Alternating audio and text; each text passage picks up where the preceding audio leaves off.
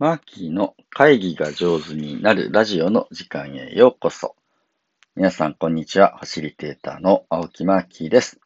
この放送は2021年3月28日日曜日の配信となります。皆さん、いかがお過ごしでしょうか？日曜日ですよ。僕は今日はですね、えー、久しぶりにオフです。あり、お仕事を入れてない日になりますので、ちょっとね、ゆっくりしようかなと思って、このラジオだけ撮って休もうかなというふうな感じです。休み大事ですね。はい。えー、僕、オンライン会議の進行役、オンライン会議ファシリテーターという仕事をしております。青木巻です。毎日ね、いろんなあ組織の会議、話し合いの手伝いをさせていただくお仕事なんですけれども、まあ、オンライン会議、まあ、リアルの会議もそうですけれど、結構ね、集中力を要する仕事です。ぎゅっとね、え、その瞬間みんながよく話し合えるために、えー、まあ、気を使うというかね、エネルギーを使う仕事なんで、僕自身がちゃんと休めてないといけないなというふうにして思っていてね。まあ今日一日ゆっくり休みたいなと思います。今日は僕は、あの、えー、娘と、ですね、一緒に約束のネバーランド展って、わかりますかね？漫画でね、約束のネバーランド、約ネバってやつですね。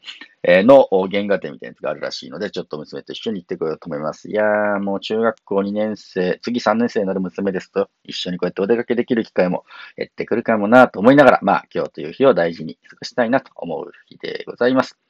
えー、日曜日ですのでね、えー、今週いただいたコメントを返す、本日はコメント返しスペシャルとね、まあ、全部のコメント読めないかもしれませんけれど、可能な限り皆さんからいただいたコメントをですね、えー、読み上げて少しお返事したいなと思います。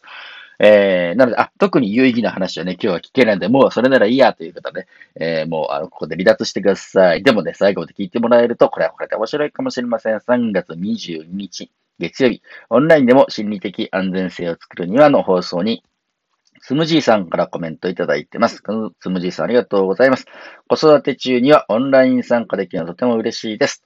しかし、私もブレイクアウトルームで困った経験があります。ブレイクアウトルームで少し少し深い話をしたときに、その後フォローするのは難しいと感じました。リアルなら休憩時間などにさっきはごめんねと話しかけることもできます。個別に話しかけることもできないかなともやもやしています。グランドルール、とても大事だなと思いました。つむじさんありがとうございます。やっぱりね、あのー、オンラインの企画って子育て中の方もこうね、参加できるという非常にいいメリットがありますね。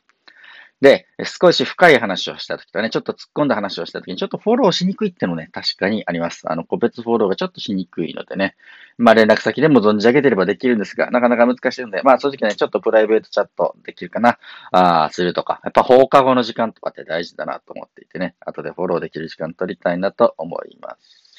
この放送にはいつもコメントくださる僕の大事なヨコピーからもコメントくれてます。心理的安全性コミュニケーションのベースですね。ということね、みんなが物を言いやすくなることで、いざというのリスクも回避できるんだなと聞いていて思いましたとのことです。ヨコピーありがとう。はい、次々のコメントを読み上げていきますよ。3月23日。あ、これね、ファシリテーターとして行司さんのようでありたいっていうこの放送には、うまっちからコメントもらってます。うまっちありがとう。大相撲ファンなので、千代の夫人の写真からテンション上がって聞いてました。嬉しいね。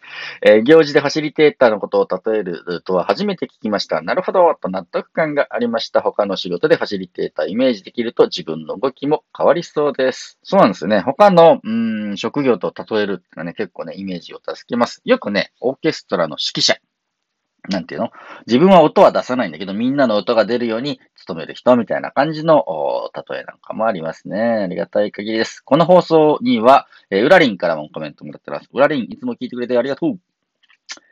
えー、行事とファシリテーション面白かったです。うん、うんとうなずきながら聞きました。マーキーがいつもお掃除するのを見ていて、私もそんな場の整えから始めています。参加者だけでなく、ファシリテーターの気持ちも整う時間ですね。グラリンさすがですね。よくわかってます。僕が、えー、会議室の掃除をするのはですね、自分自身の気持ちを整えるためでもあります。いつも聞いてくれて本当にありがとうございます。3月24日、えっ、と、的外れの発言をノイズして捉えるかというふうなね、えー、音楽家野村誠さんとの話についてはたくさんのコメントいただいてます。ありがとうございます。ノブさんから、えー、僕は的外れな発言が出るとちょっと面倒だなと思ってしまうところがあります。えー、話を聞いて、えー、いたのかなとか、えー、でも素晴らしい芸術家やファシリテーター、それすらも楽しんでしまうんですね。毎朝マーキーがの会議が上手になるラジオのおかげで日頃から気をつけて取り組んでいくことが分かって嬉しいです。ありがとうございます。のぶさんいつもコメントありがとうございます。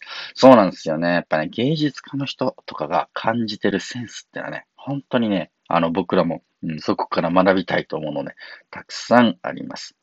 ね、それすら楽しみ。雨すら楽しむ。コロナすら楽しむ。というふうなね、えー、そんな姿勢がある人って本当強いなと思ってね、えー、尊敬したいところです。